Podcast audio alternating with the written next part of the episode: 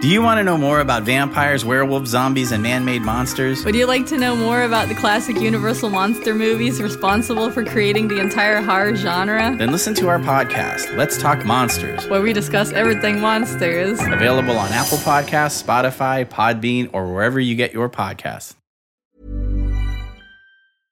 Ready to pop the question? The jewelers at BlueNile.com have got sparkle down to a science with beautiful lab grown diamonds worthy of your most brilliant moments. Their lab grown diamonds are independently graded and guaranteed identical to natural diamonds, and they're ready to ship to your door. Go to BlueNile.com and use promo code LISTEN to get $50 off your purchase of $500 or more. That's code LISTEN at BlueNile.com for $50 off. BlueNile.com code LISTEN. From the Apostrophe Podcast Network. Previously on Booby Trap. It was safe, you know, it was just, it was a safe, pleasant area. What sort of kid was he? Uh, I would say the main thing about Richie really defined him was his involvement in the Boy Scouts. Chuck lived two doors down from Richie, so, you know, the friendship there was solid, and there was trust between the two of them. Richie's father, he starts to get concerned because Richie never came home for dinner. And the father at one point said, I hope that's not my son on the floor. The rifle had discharged and shot him in the chest and killed him. That leads us to a character in this story whose name is Tony Simmons.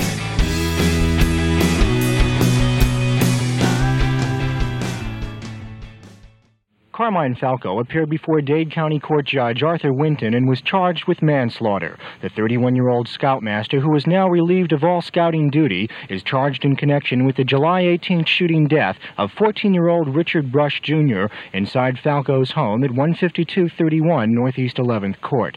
Falco allegedly set up a rifle as a booby trap inside his home. Detectives say Brush was shot and killed as he broke into his scoutmaster's house. Detectives say this may be the first time the issue of criminal negligence in connection with a booby trap killing will be considered in a Florida well, court. Uh, let's not say that it's, whether it's legal.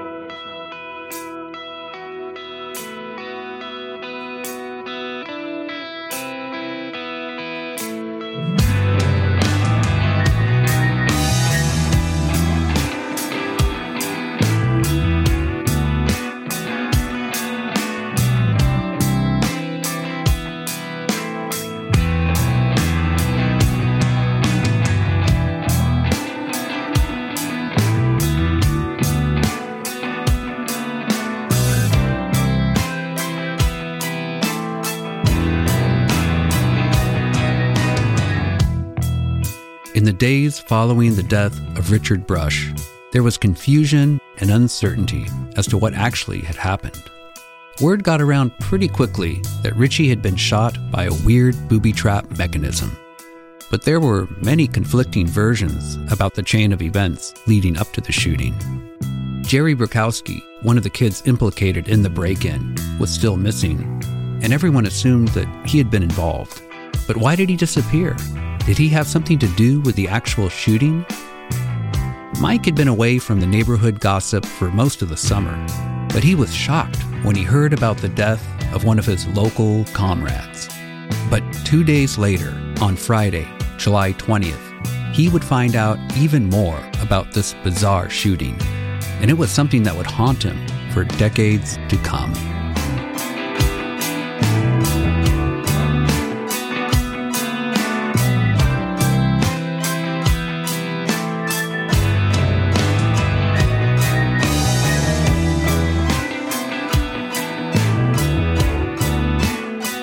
Welcome to Season 1 of the Miami Chronicles Booby Trap, Episode 2.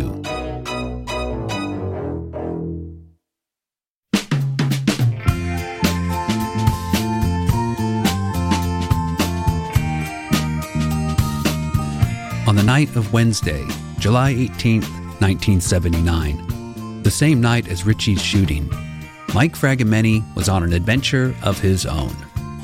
He had a new love interest, a girl he had met in school that spring. The problem was that during the summer, she was living with her father in Hollywood. Hollywood is a city about 10 miles north of North Miami. On that night, Mike and his friend Ralph decided to take a bus to visit this girl. What Mike and his friend didn't realize was that the return bus stopped running at 9 p.m. The two of them made the crucial mistake of hopping the bus going in the opposite direction, figuring the bus would eventually turn around and head south. It didn't. Instead, the bus went out of service and left the two of them stranded, 15 miles from home, with no money and no way to get back to their neighborhood.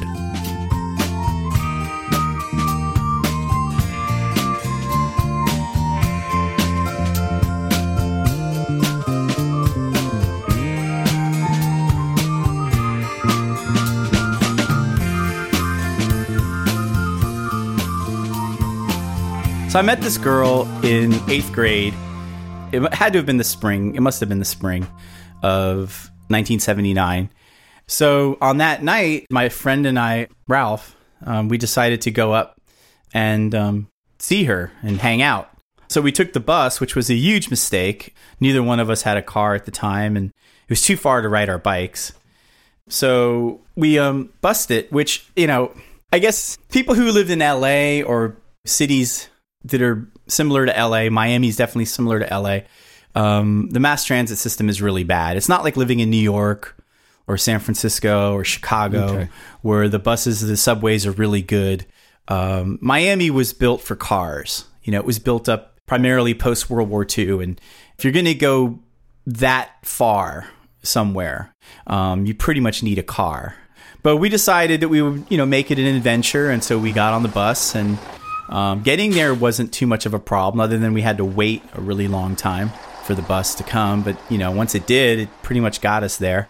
We hung out with her for a couple hours, and then it was time to come home. I guess it was probably around nine, nine thirty, and um, we waited for the bus to come on the other side of the street. It never came, and finally we saw the bus coming across the street, which was the bus going north, the same one we took to get there.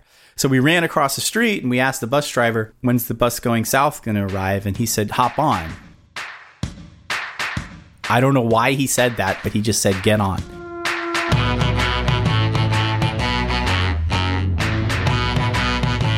So we rode on that bus for like another 10 minutes. He just continued going north and made a bunch of turns, and we didn't know where the hell we were.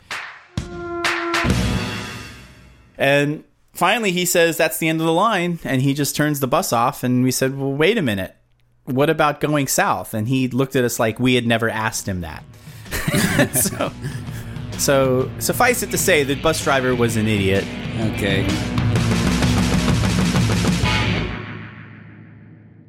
So we were stranded up like I don't know how many miles north. You know, it was an adventure. We just one thing is we knew that if we just stayed on Collins Avenue and continued walking south, we'd eventually get to Sunny Isles Boulevard, which was the street we needed to get to to get back to North Miami Beach. This wasn't too much of a problem at first because one of the things I get into in the book in a little bit more detail is the kind of kid that Ralph Caesar was. Uh, what kind of kid was that? Um, I, I'm not going to get into that now, but Come on, now you have to tell me. S- long story short is um, his dad was a drug dealer and um, uh, ralph had just had his birthday i think the month Okay. before and for his birthday his dad gave him a brick of blonde turkish hashish What?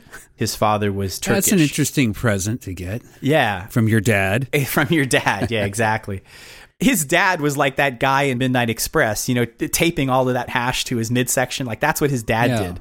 But Ralph still looked up to the guy, and um, and Ralph thought it was really cool that his dad would give him, you know, it was like a brick. It was the size of a brick, and it was pretty good stuff. And his dad said, you know, don't smoke it all, or or something to the effect of, only smoke a little bit of it and sell the rest, you know. And so that's basically the present was if you sell it, you, you'll get money, and you know you'll have money for the whole summer, you know, kind of thing. And you learn about business. Yeah.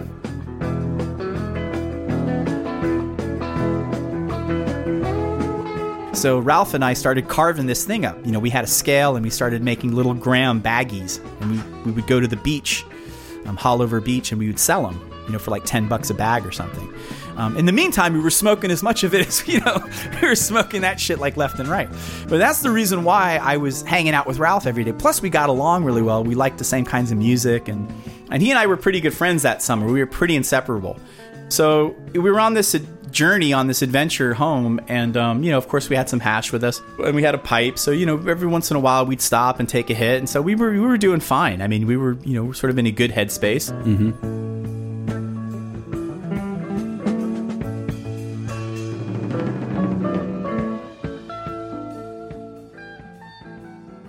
Um, Ralph, he was a couple years older. Um, he was about 16 at the time, and he was a pretty arrogant guy. I mean, he was really cocky and really arrogant. And um, he just had this, I don't know, this attitude uh, where he just didn't take any shit from anyone, but not like in a way where you would admire him. It was more uh, in a way where you would, he, he was almost dislikable, you know? you had to know him to understand him and be friends with him. Mm-hmm. But if you didn't know him, you would just think, wow, that kid's a jerk. Um, and he would just do things sometimes that, you know, really unnecessary kind of pushing buttons and stuff like that. So we're walking on Collins Ave and there's this cop car pulled off from the side of the road and we see there's two cops. Now keep in mind, we, we've got hash on us, you know, I mean, not the whole brick, but you know, we have, you know, a few grams on us and um, and of course we're reeking of the shit too because we've been smoking it, right? Right. So he gets this idea. And he says he goes, "We should ask those cops for a ride home." And I said, "You know, why would you want to do that?" And he says, "Well, they're public servants, right?" He said, "We're kids, we're minors." You know, and I said, if anything, they'll just call our parents. So I was telling him, like, don't do it. Of course, he didn't listen to me. He walks right up to the cops and he says, um, "Oh, me and my friend are lost, and we need a ride home." And the cops were just sitting there, and they listened to him. You know, he gave them his spiel, and then they kind of just laughed in his face and they, they told us they hit the road. They didn't care at all. Like they were just like get away from me kid. Yeah exactly. It was like that's not my problem. Yeah. but they literally didn't give a shit at all. They were just like get out of here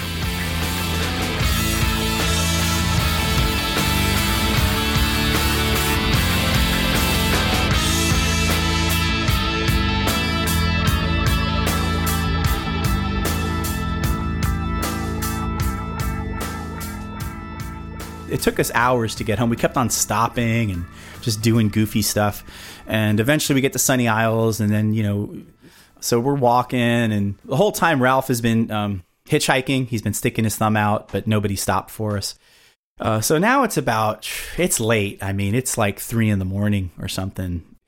And of course, you know, we didn't have cell phones. We didn't have a radio with us. We didn't know what had gone on that night. We had no idea. In a sense, because of this adventure, we were cut off from what happened in our neighborhood.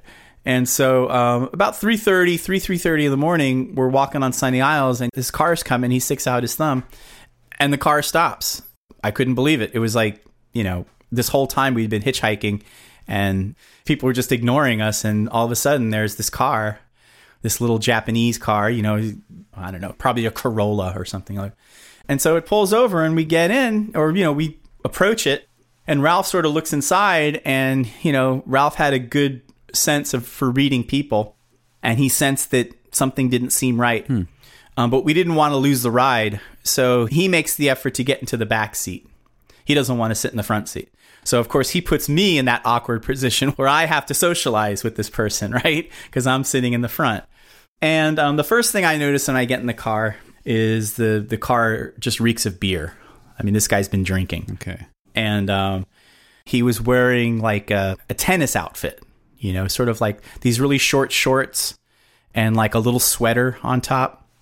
Um, but he was nice enough to stop for us, you know, so it wasn't, you know, I was okay.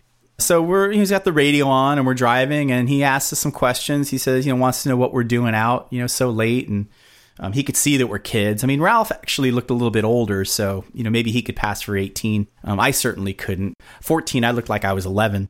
you know? Yeah. so he just wanted to know why we were out. And you know we more or less told him you know the story that we got stranded and the bus never came. And finally we were getting closer to where he's about to drop us off and he asked us if we wanted to hang out and party with him.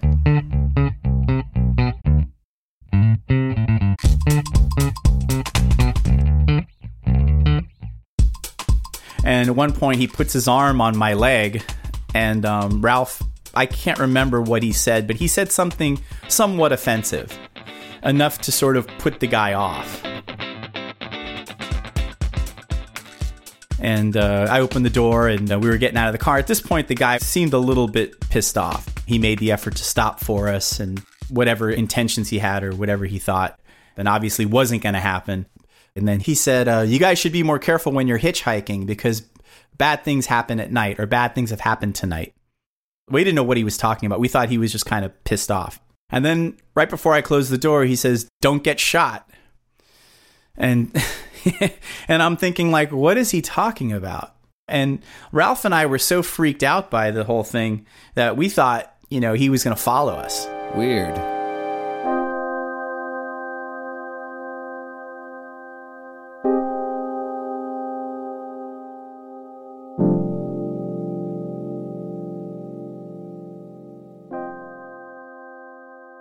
Strange man who gave Mike and his friend a ride from Sunny Isles back to their neighborhood was indeed very creepy.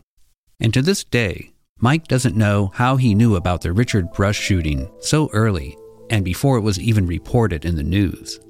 Sure, it's possible that the man's references to bad things happening tonight and kids getting shot were just a coincidence.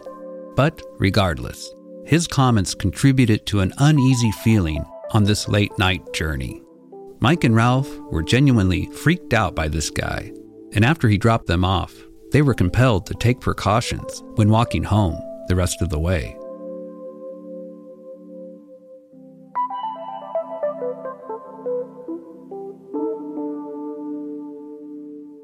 And I'm just thinking to myself, you know, is that a threat? Like, is he going to pull out a gun and like force us to get back into the car? Yeah. You know? That kind of sounds like one. Yeah. So when he let us out of the car, we were on 167th Street. We were still about six blocks away from Ralph's house, which is where we were going. And we didn't even walk directly home. We actually walked zigzag. We walked like one block further away out of the way and then cut back and then another block out of the way and cut back because we figured if he was following us, Ralph didn't want him to know where he lived in case he was like shadowing us and then he would know where Ralph's house was. Right. So we get home and you know we just, you know probably smoked another bowl of hash once we got home. It was probably like 4 4:30 in the morning. So we were up for like another hour or so. You know, and then it was like time to wind down and eventually wound up falling asleep around 6. And uh the next thing I remember is someone's knocking at Ralph's door.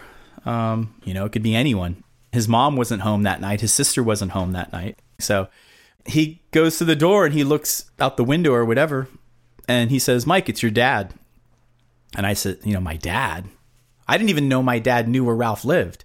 Um, I mean, Ralph didn't live far from me. He only lived like two and a half blocks, but my dad had never been over Ralph's house. So that was weird. And I started thinking that, oh my God, my dad must have seen me, or someone must have told my dad that they saw me walking home last night. Because my dad worked on Collins Avenue. He worked a little bit further south from where we were, but it was it was a really good chance that one of my dad's friends or one of my dad's colleagues could have been driving up Collins and could have seen me and then like told my dad the next day and said, "Hey, I think I saw your son last night at like three in the morning." Yeah, right. You know, walking on the street. You know, so I thought I was in huge trouble because um, even though my parents weren't strict, my dad worried a lot. Yeah. So he he was definitely in that mode. Like he was definitely in that in that frame of mind. So uh, you know, I went to the door, and you know, the first thing my dad says is like, "What's with you?" Like, as he could see, my hair is all messed up. You know, I'm like I look like I'd been sleeping in my clothes. And so he says, you know, what are you guys doing? You're sleeping all day? Like, what what the hell is going on here? And I just told him, I said, no, nah, we were up late. I made up some some story. You know, he believed it. And he says, well, I want you to come home right now because uh, he says uh, something happened to one of your friends last night. And then, then, you know, right there, I'm thinking about this guy who's, you know, Yeah. this guy who gave us the ride and he's threatening us, you know, don't get shot. And I'm thinking, like, could it have been the same guy, you know? Yeah. He got somebody. Yeah. Somebody else. Exactly. That's I was thinking that. So then I says, "Well, who was it?" And he says, "Your friend Richard." And I said, "Richard?" I said, "Richard Clark?" Now, the reason why I said Richard Clark is because Richard Clark was a much better friend of mine than Richard Brush. And my dad knew Richard Clark. So I figured, okay, if something happened to Richard Clark and my dad was genuinely worried, it had to have been like a good friend like Richard Clark. So I said, So what happened to him? He goes, Well, he got shot. He's dead. And I said, What? And for that moment, I'm thinking like he was, you know, one of my better friends. Yeah. And I couldn't believe it. And I I couldn't think of a scenario where like why would he get shot? And then he said something about, you know, he was breaking into someone's house and he someone shot him. And I just thought, okay, I guess it wasn't that guy that picked us up last night, you know. So I'm walking with him now because he insisted I go home. And I'm walking uh, down 161st Street, which is where Ralph's house is. And I, I turn right and walk up Northeast 4th Avenue towards my street. And the minute I turn the corner, I look up at the intersection, I see my friend Tony Simmons. And um, he's standing there and he's excited and um, he's waving to me um, as if, you know, he's got something to tell me. Now, since I already know that Richard Clark has been shot, I can assume that he knows it too, and he wants to tell me, you know, because that's the way Tony Simmons was. He was he, was very gossipy. He wanted to control the information. And uh, as I approach the corner, uh, the intersection where my block is, um, he says, "Did you hear the news?" And I said, "Yeah." And I was a little bit perturbed, like I was a little a little mad at him because he seemed a little bit too giddy. Um, and I just said, "What's wrong with you?" What What do you mean, like happy about it, or not happy, not happy. Certainly wasn't happy, but uh, I would say more um, uh, intense. okay? I said to him, "I already know what happened. My father just told me." And he says, "Oh, but you don't know what really happened, or something like that." I said, "I go, what do I need to know? You know, he's he's dead. He got shot. There's nothing you're going to tell me about Richard Clark that I don't know." And he said, "Richard Clark." He said, "Richard Clark didn't get shot. Richie got shot. There was only one Richie in our neighborhood, and that was Richard Brush."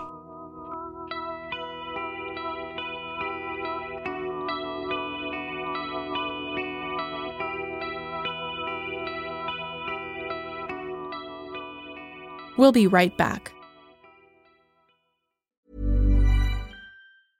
I'm Sandra, and I'm just the professional your small business was looking for. But you didn't hire me because you didn't use LinkedIn jobs. LinkedIn has professionals you can't find anywhere else, including those who aren't actively looking for a new job but might be open to the perfect role, like me.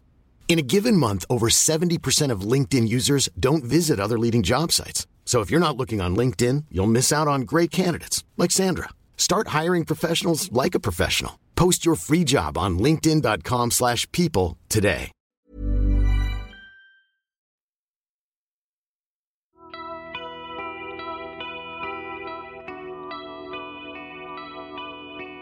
It was clear at this point that there had been a terrible misunderstanding, and that the victim Mike's dad had been referring to was, in fact, Richard Brush, who was only known as Richie to the other kids in the neighborhood, and never Richard.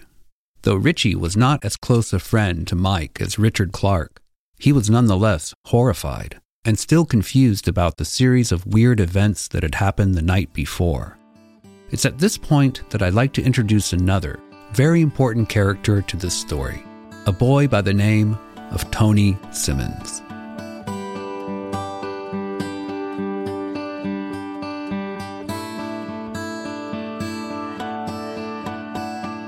So Tony was a, a friend of mine who lived two doors down on Northeast 160th Street. I had known him pretty much my whole life because he lived in his house pretty much from the time he was born. I lived in my house pretty much from the time I was born. You know, his parents were the strict kind. You know, we, we this is a theme that's going to continue to reoccur. Were you like the only kid who had cool parents? I was one of the few. Okay. But Tony's parents were strict. His parents were more old fashioned, yeah. He- His parents were still together, which was kind of rare. Uh, most of my friends' parents were divorced. But uh, yeah, they were very traditional. Um, they were Jewish. And uh, that was, you know, a big part of their identity. I actually wound up becoming pretty good friends with Tony's mom. Her name was Shirley, Shirley Simmons, and really, really nice lady. Um, I used to have great conversations with her. Their father was a um, a PE teacher at the other junior high school in our neighborhood, the junior high school for North Miami Beach, which was John F. Kennedy, JFK. Okay. So the two junior high schools were Thomas Jefferson, which is the one I went to, and then the other one was uh, John F. Kennedy, JFK. Dead presidents, you know. Um, but But uh, yeah, I mean, so all in all, a pretty good family. You know, like one of the few families in our neighborhood that stayed together and, you know, for all intents and purposes, did the right things, uh, made sure their kids went to college and that kind of stuff. The first two sons pretty much grew up that way. They were responsible. They went to school. They, you know, made sure they had their education and eventually moved out. Tony was a little different. You know, Tony Tony was kind of like the, you know, the black sheep of the family. Why is that? Um, I, you know, it's hard to say. He was, if I really had to do like a psychoanalysis, I would just say he just seemed unhappy. Hmm. Um, you know, most kids who are the youngest get spoiled because by then the parents just give the kid whatever he wants or whatever he or she wants. Uh, I don't know if that was the case with Tony. Um, he seemed to envy his brothers. He seemed to think that his brothers had it better than he did. And maybe that's just part of being spoiled. I don't know. There's, there's different ways of being spoiled. And once we got to be pretty good friends and we talked about this kind of stuff, he definitely um, conveyed that to me that he just felt like he kind of got the short end of the stick in his family or something. Like he was the hand me down kid and you know he's Yeah. um, and maybe that's because of his parents being somewhat you know traditional and kind of strict and they wanted tony to pull his weight you know whatever um, but we never included him and he never really made an effort to join us he never seemed to want to hang out with us um, he was uh, effeminate um, in a way that was really obvious um, we just figured you know he wasn't interested in hanging out with us and um, you know we certainly weren't It wasn't mean spirited. no, no, it wasn't mean spirited. It was sort of like a, a, you know, live and let live.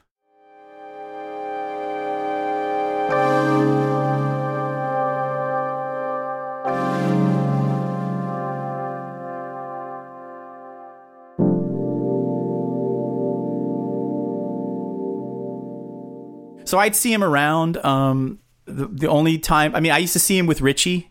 Um, the reason why Tony and Richie were best friends was because Richie's grandmother lived next to Tony's house. And so from a really early age, Tony wound up befriending Richie. Uh, so they became friends and, and uh, they were friends, you know, for all of those years that I wasn't friends with Tony. Um, you know, he says, you know, Richie was his best friend. Okay.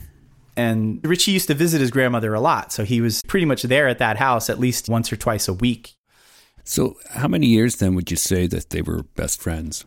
she I'd say probably from as early as Tony could remember, you know. So they were closer in age um, than I was because they're only a year apart. So once again, these days it's hard to sort of imagine, you know, because we live in such an interconnected world with social media and stuff like that. But back in those days, when you're a little kid, even one semi busy street that cuts you off from, you know, your house off from like someone else's house, even that can be enough of a a barrier to sort of be best friends with someone, you know, because if you're like five, six, seven years old, you- you're not going to go that far from your house. So if there are people who are like right across the street from you, or like literally right next door, or in a, a distance that's safe to walk, and your mom's just you know going to let you do it or whatever, that you're more likely to befriend someone in that little square than you will someone who you have to cross a busy street to go visit. Yeah, right. Uh, that's a good point, and that's really what it was like back Yeah. then.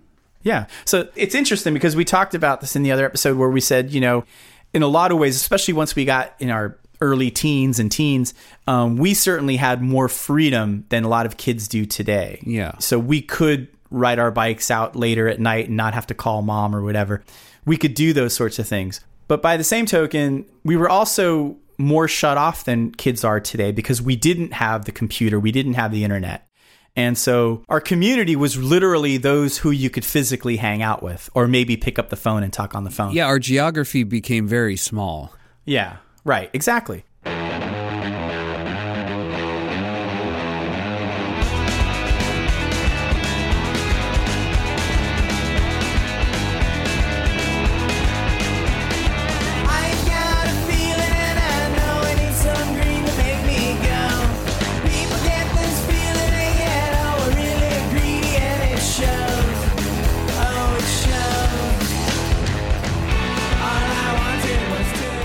It was the first day of summer.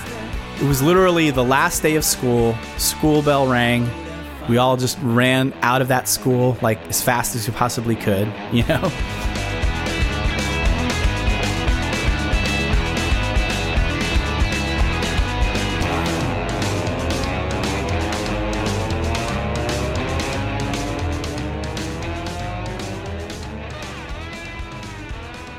It's 1977.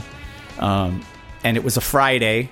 Uh, me and my friends, Richard Clark being one of them, and this other kid, Jeff Horton, we were hanging out on our BMX bikes in front of my house, sort of just kicking around in front of my porch. And um, Tony Simmons comes walking down the street in front of us.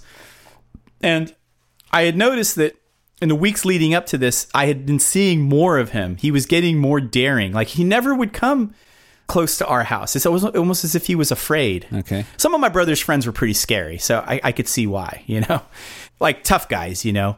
And um, and so Tony's kind of soft dude. He was uh, I wouldn't say he was fat, but he was kind of soft. He was you know Pillsbury Doughboy kind of thing, you know. Like I said before, he was effeminate, and um, he dressed in a very funny way. Um, he wore these thick rimmed glasses, oversized glasses. His hair was always his hair was nice. I mean, he was he was always well groomed, um, but his hair was sort of blow dried back, you know, sort of combed back, and he used to wear these clothes that just. The only person I can think of that you know he reminds me of it would be like a cross between Charles Nelson Reilly and Elton John. If I had to describe Tony, I would say he had elements of those two guys.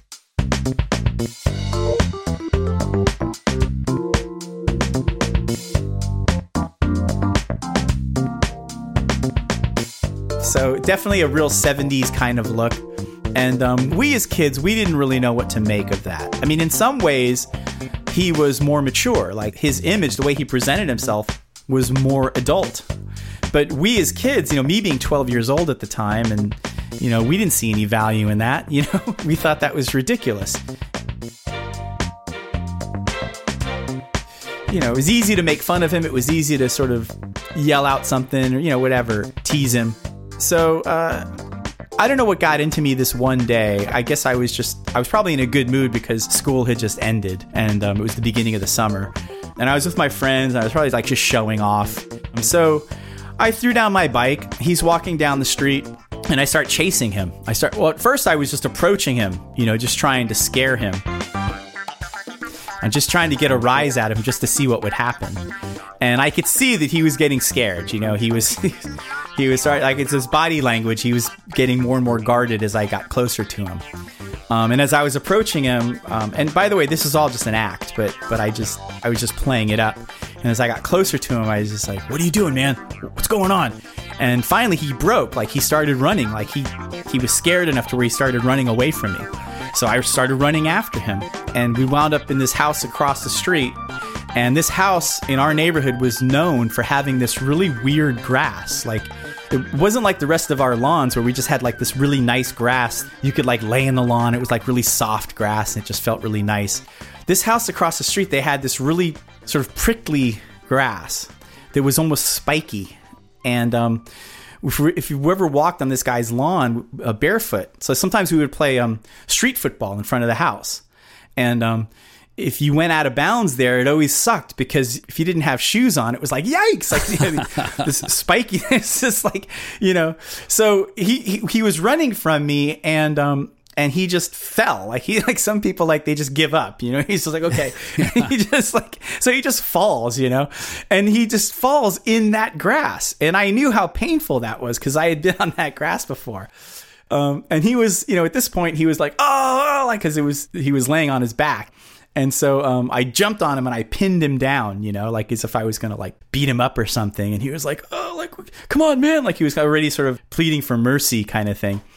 And then I said to him, I go, like, why are you running away from me? And he was just like, I don't know. He said the obvious thing, like, I don't know. I thought you were going to do something. And I said, no. I started laughing and I said, no, man, I'm just messing with you. And like, I helped him up and brushed him off, you know, and just sort of invited him over. And, you know, we, my friends were laughing and stuff. And wow. that's basically how we. Be- what a Napoleon Dynamite moment. yeah, I guess so. well, that's the way we met.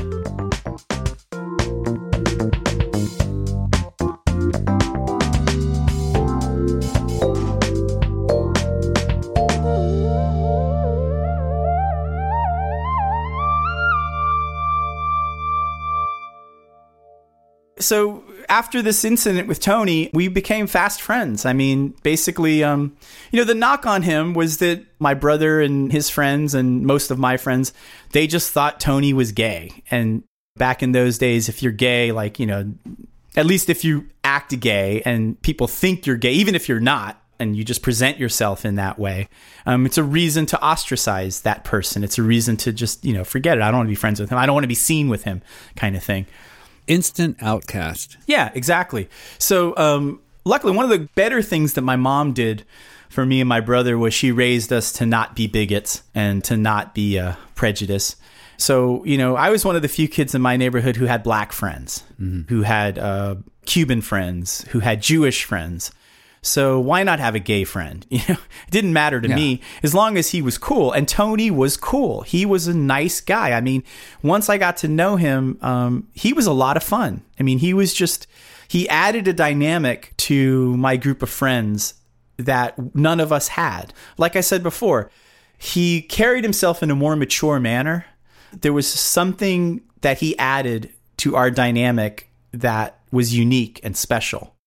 The drawback on him, however, was that he had a tendency to lie.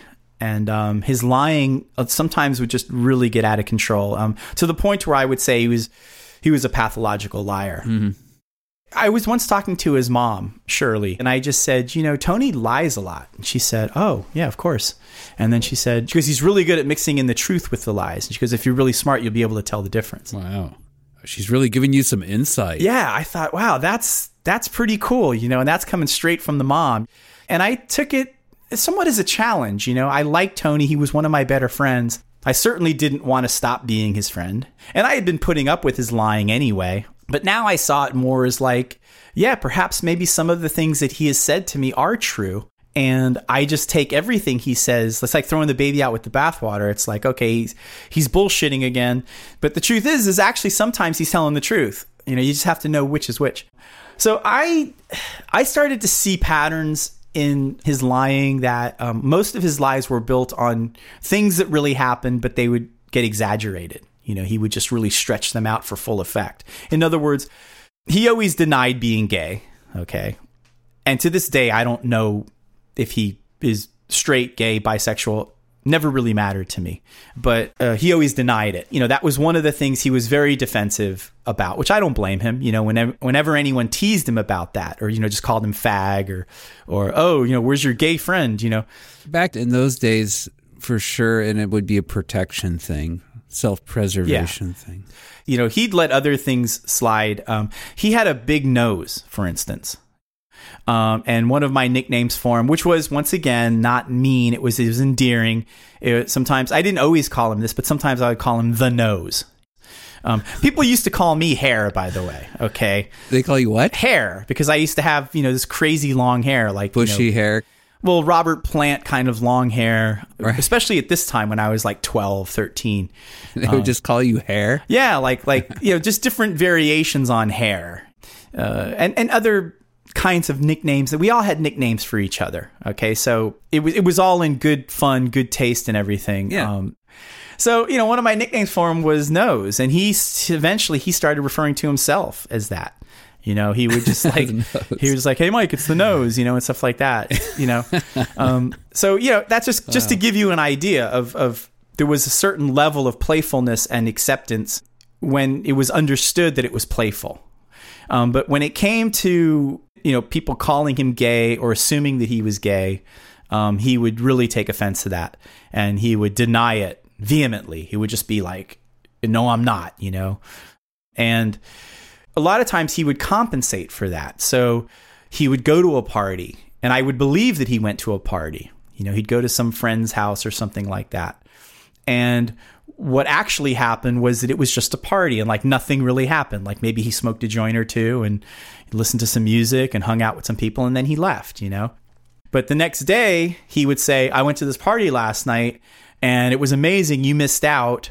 Um, there were all these chicks mm-hmm. and I got laid and, you know, there was this orgy and, and, you know, eventually you start to realize that, you know, he's just compensating, you know, he's just saying, well, I wasn't with Mike last night so here's an, an opportunity for me to try to project my masculinity because there's no way for anyone to check it. And I can just go crazy and say that this happened and this and it would just get so ridiculous. The lying and the exaggerations and and you know that I would just have to say look you know I don't believe you. So why are you telling me this? Like don't even waste your time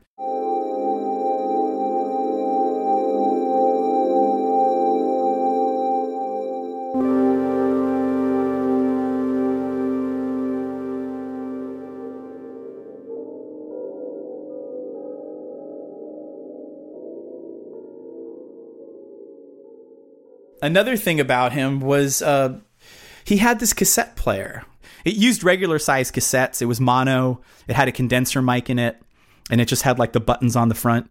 And it was weird. Like he even had like a little uh, neck, like he could wear it around his neck, and it would just sort of hang. He almost looked like Toby the robot or something. Like he would have like this, you know, on his chest is where the tape recorder would hang, and he would just walk around, and it, it would just be on.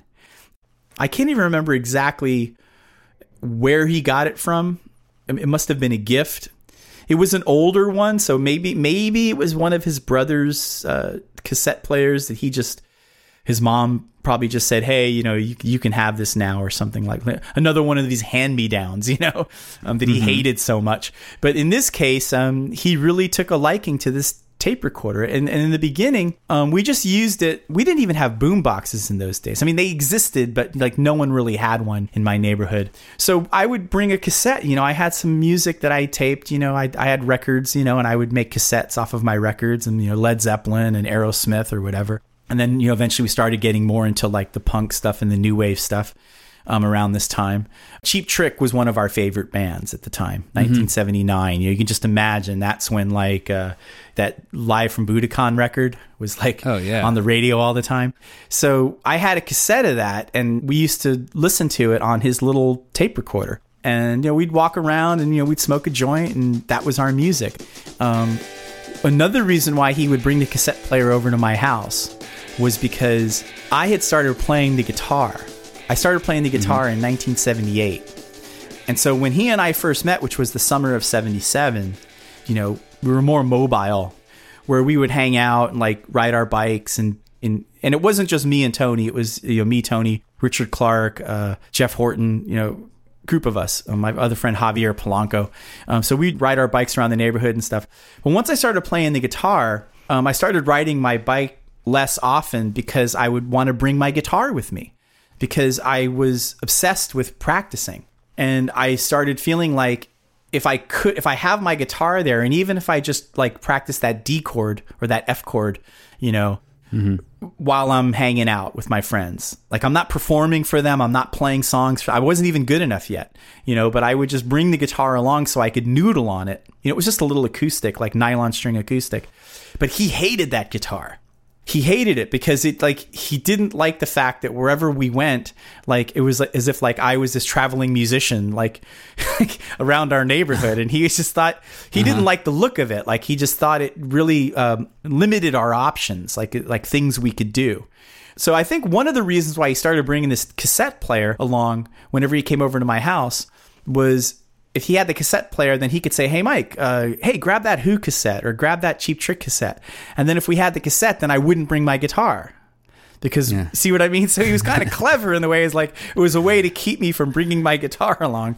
Yeah, um, he wanted to bulldoze you. so, but, but but then it sort of segued into this thing he started doing where he had this cassette. Um, he would bring blank cassettes and he would just hit the record button and just record our conversations. no, dude, there's gonna be a party here. Richie. Oh. That Liz has a very small penis and I know Derek's coming like a buffalo.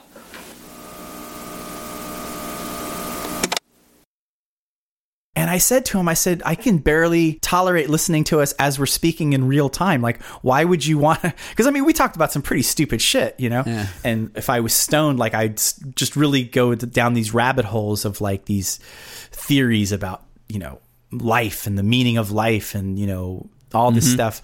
Yeah, you haven't changed much. Yeah, I know, exactly. so he, um, he didn't like that either he didn't like that part of our relationship because he wasn't as much of a deep thinker. And um, he didn't like, you know, when I put that burden on him to sort of follow what I was saying.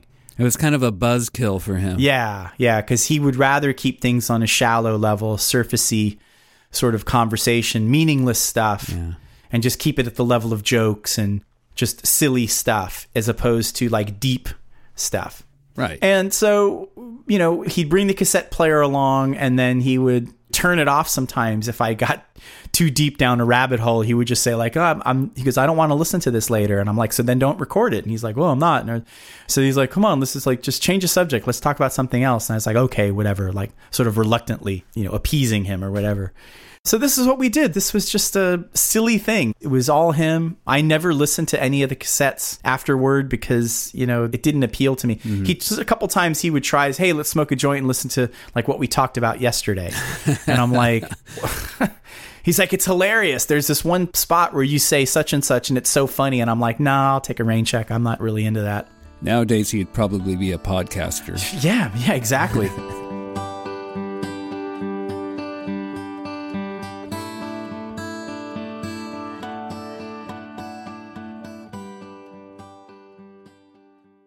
We'll be right back.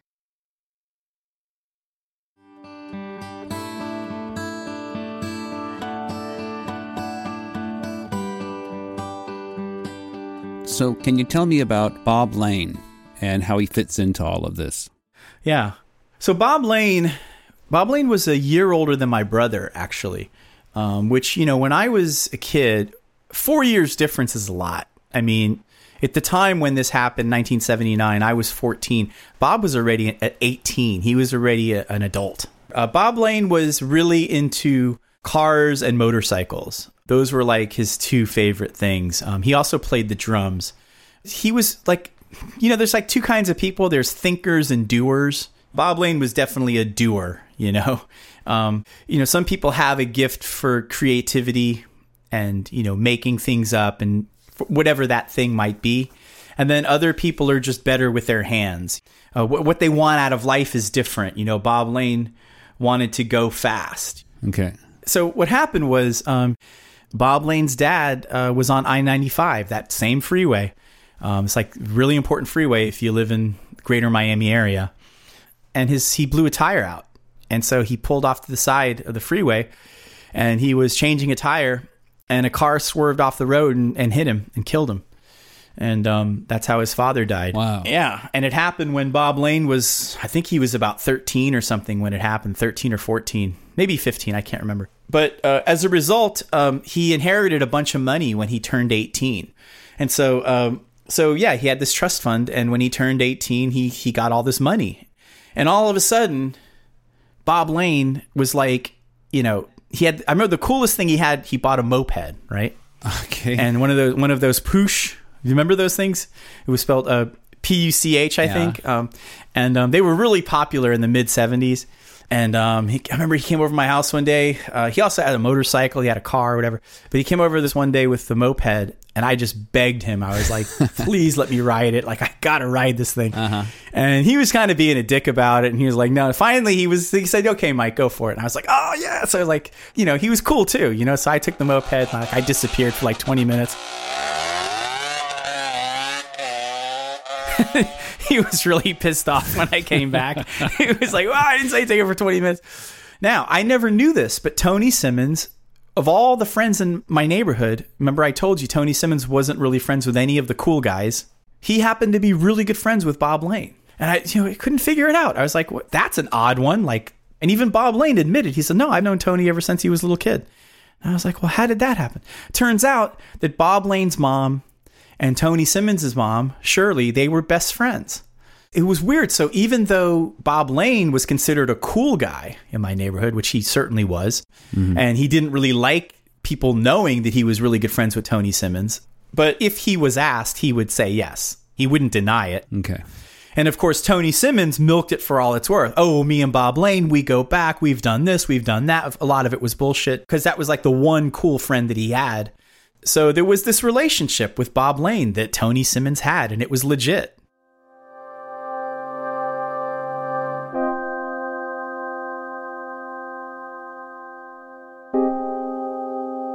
There was no doubt that Tony Simmons and Bob Lane had known each other for years. They were as close as family, and though it wasn't well known to others in this group of teenagers, Mike was well aware of the kinship that this relationship held. And why is this important? Well, on the same night that Richie was killed, Tony would confide in Bob a troubling secret directly related to Richie's death. So now it's two days after Richie was killed, and um, for whatever reason, I wasn't hanging out with Ralph that night. Tony comes over my house because he doesn't have Richie to hang out with anymore, and neither one of us have. Um, since um, Ralph's not around, I don't have any hash to smoke, and uh, and so we're looking for to, you know a joint. I just wanted to get stoned, you know, because it's Friday night. You know, Friday night's a big deal, Yeah. and um, so we're throwing a couple ideas back and forth, and then he just says, "Well, let's walk over to Bob Lane's. Maybe he might have something." Um, so we went. We walked over there, and uh, one thing that was curious was that Tony did not have the tape recorder with him, which I thought was odd, right? Because uh, he'd normally have the tape recorder. Yeah. So uh, we walk over to Bob Lane's house and um, knock on his door, and he answers the door, and he, you know, we asked him if he had any pot, and he's like, no. And I could tell right away that there was some weirdness. I just thought it was because Bob didn't want us going over to his house. You know, he just he didn't really Yeah. want to hang out with us. You know, and um, it didn't didn't seem that off at first. You know, but then he kind of carried on with this awkward, you know, sort of vibe, as if like there was something that I didn't know about.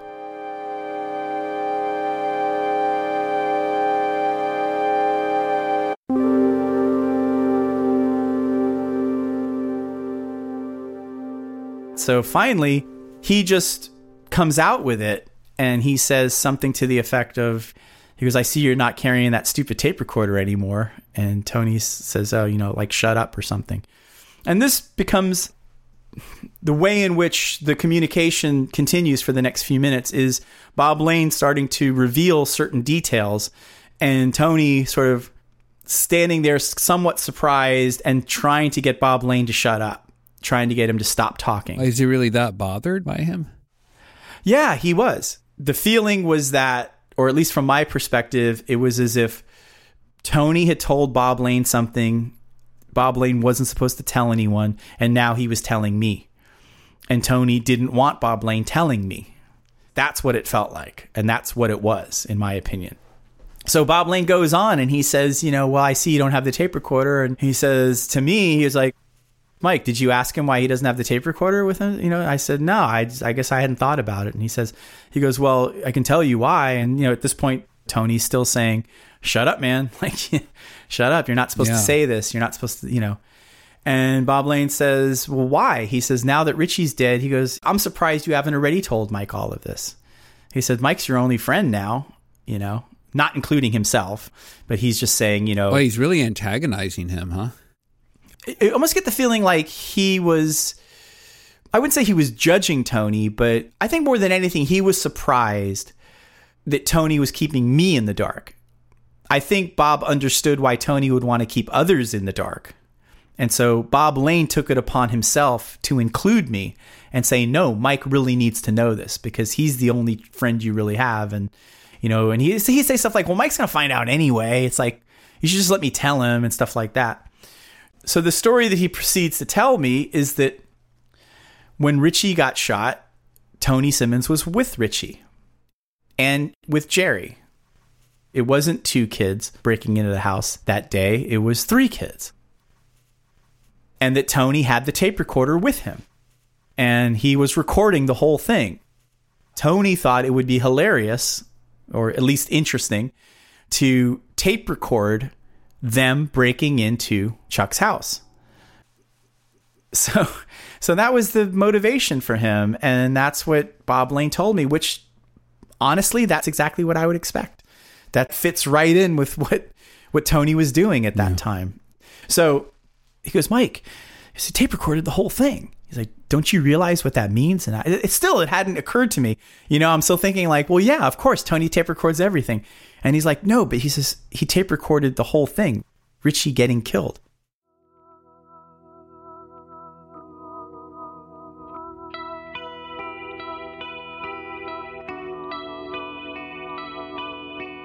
At this point in time, Mike had no idea that Tony was with Richie when he got shot. Remember, this is all happening on July 20th, just two days after the shooting. The police began their investigation and had already interviewed Chuck. They were also looking for Jerry Brukowski, the other boy implicated in the break in, who was nowhere to be found, and we'll talk more about him later. But for now, Mike's head is spinning with all of this totally new information, and he's not sure what to think. He's wondering things like where exactly was Tony when he was recording this? Was he standing outside next to Jerry, who was supposedly giving Richie a boost to get to the window? Or was he inside the house? Bob Lane goes on to tell Mike what he heard. And so Bob Lane is describing what he heard on the cassette.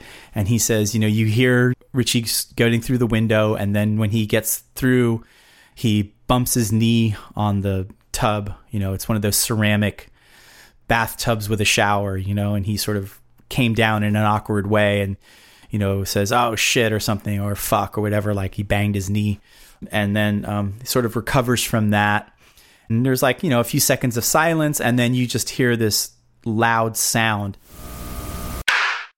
But he explained the sound of the gunshot not as the sound of a gunshot, but just as distortion on the tape recorder. It just sounded like like it just the tape just broke up. It was like he goes, you hear the gun go off. He goes, but it didn't sound like a gun. It sounded more like a firecracker or like a just a crackling noise. Once again, this is one of those little details that I don't think Bob Lane would have thought of. He doesn't seem like the kind of person that would make up something like this. And keep in mind, every time Bob Lane conveys one of these details to me, Tony's standing there, like, you know, sweating and trying to get Bob Lane to stop talking. He's like, okay, okay, you've told him enough. That's it. You know, let's go. And he's trying to get me to leave. And I'm like, no, I said, I want to hear this, you know? So, uh, and then, he, and then the most gruesome part of it is he says you can actually hear the final moments of Richie's life. You can hear him groaning. Um, one of the things he says that Richie is saying over and over is that he says, it burns. He's saying, it burns, it burns. Once again, that's another detail that people don't, you don't see this in movies and you don't hear people say this, you know, but if you ever talk to someone who's ever been shot, they'll tell you how much it burns because that bullet is hot. That bullet comes out of the gun. It's it's hot, man. It's traveling at a high velocity. It's just it's just rifled its way through a, a barrel. And those bullets, they get into you, but they also burn you at the same time. So the fact that Bob Lane threw in that detail is just, you know, I'm like, wow. And you know, and yes, in the back of my mind I'm thinking maybe they're pranking me. But then again, if they were pranking me, I don't think Tony Simmons would be so insistent to want to leave. He'd be more in it. He'd be getting more enjoyment out of it, you know. Um, he wasn't enjoying himself. He was he was getting very stressed out, and he was getting you know actually quite angry at Bob Lane for revealing all of this to me.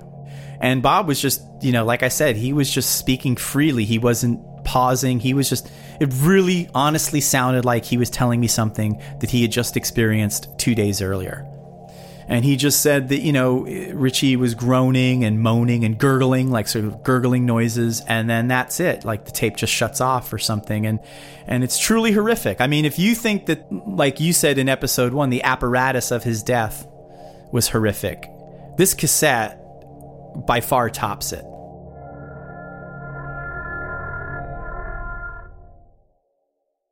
So what winds up happening is Bob Lane says that well Tony ran from Richie's, and um, he says that he meant to come to my house, but knew that I wasn't home because remember I was with Ralph that night. I was going to this girl's house, and um, so Tony knew I wasn't around, so he went to the only other person who was his friend, you know, in the neighborhood, which was Bob Lane.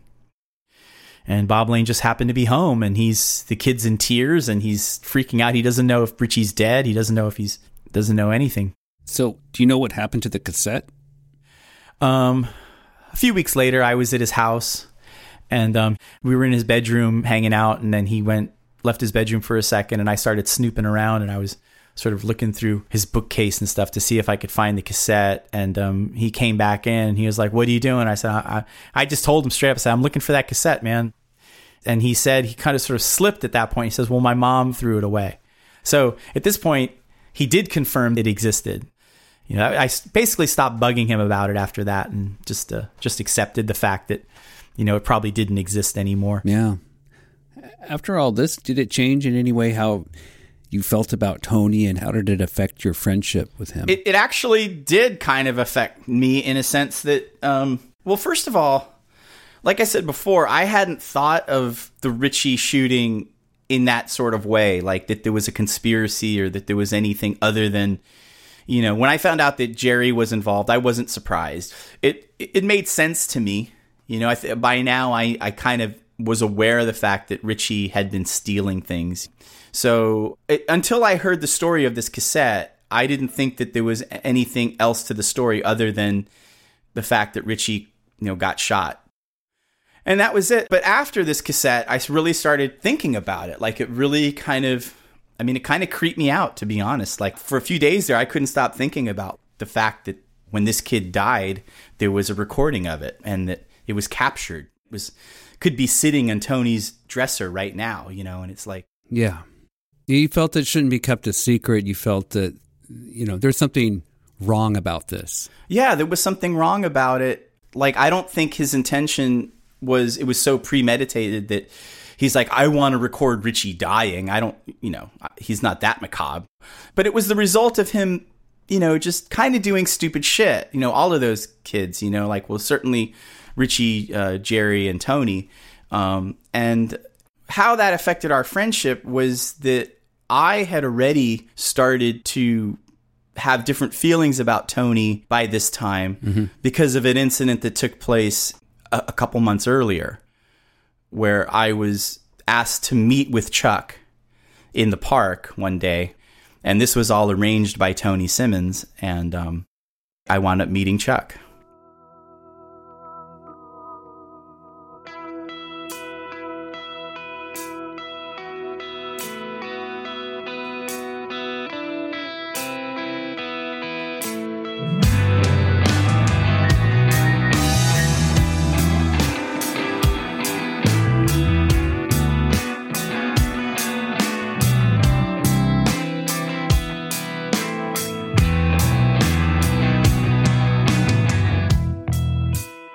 Next time on Booby Trap. We always thought that the place was haunted. There were these two really scary looking, like Charles Manson guys. From the very beginning, he just he just had a vibe and it was not good. He was a scary dude. I wasn't expecting that at all.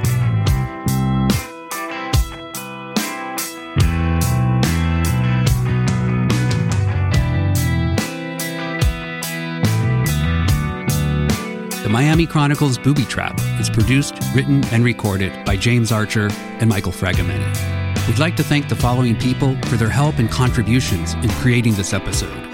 Dan Wolf, Mark McCartney, Small Time Napoleons, Mr. Sonny Duval, Todd Statman, Jazar, Liana Echeverry, and the team at the Apostrophe Podcast Company.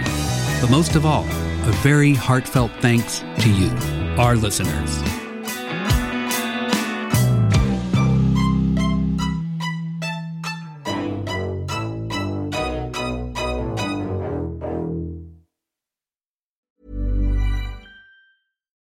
It's Paige DeSorbo from Giggly Squad. High quality fashion without the price tag. Say hello to Quince.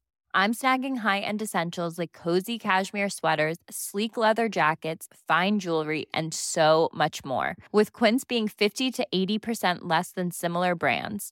And they partner with factories that prioritize safe, ethical, and responsible manufacturing. I love that. Luxury quality within reach. Go to quince.com slash style to get free shipping and 365 day returns on your next order. Quince.com slash style.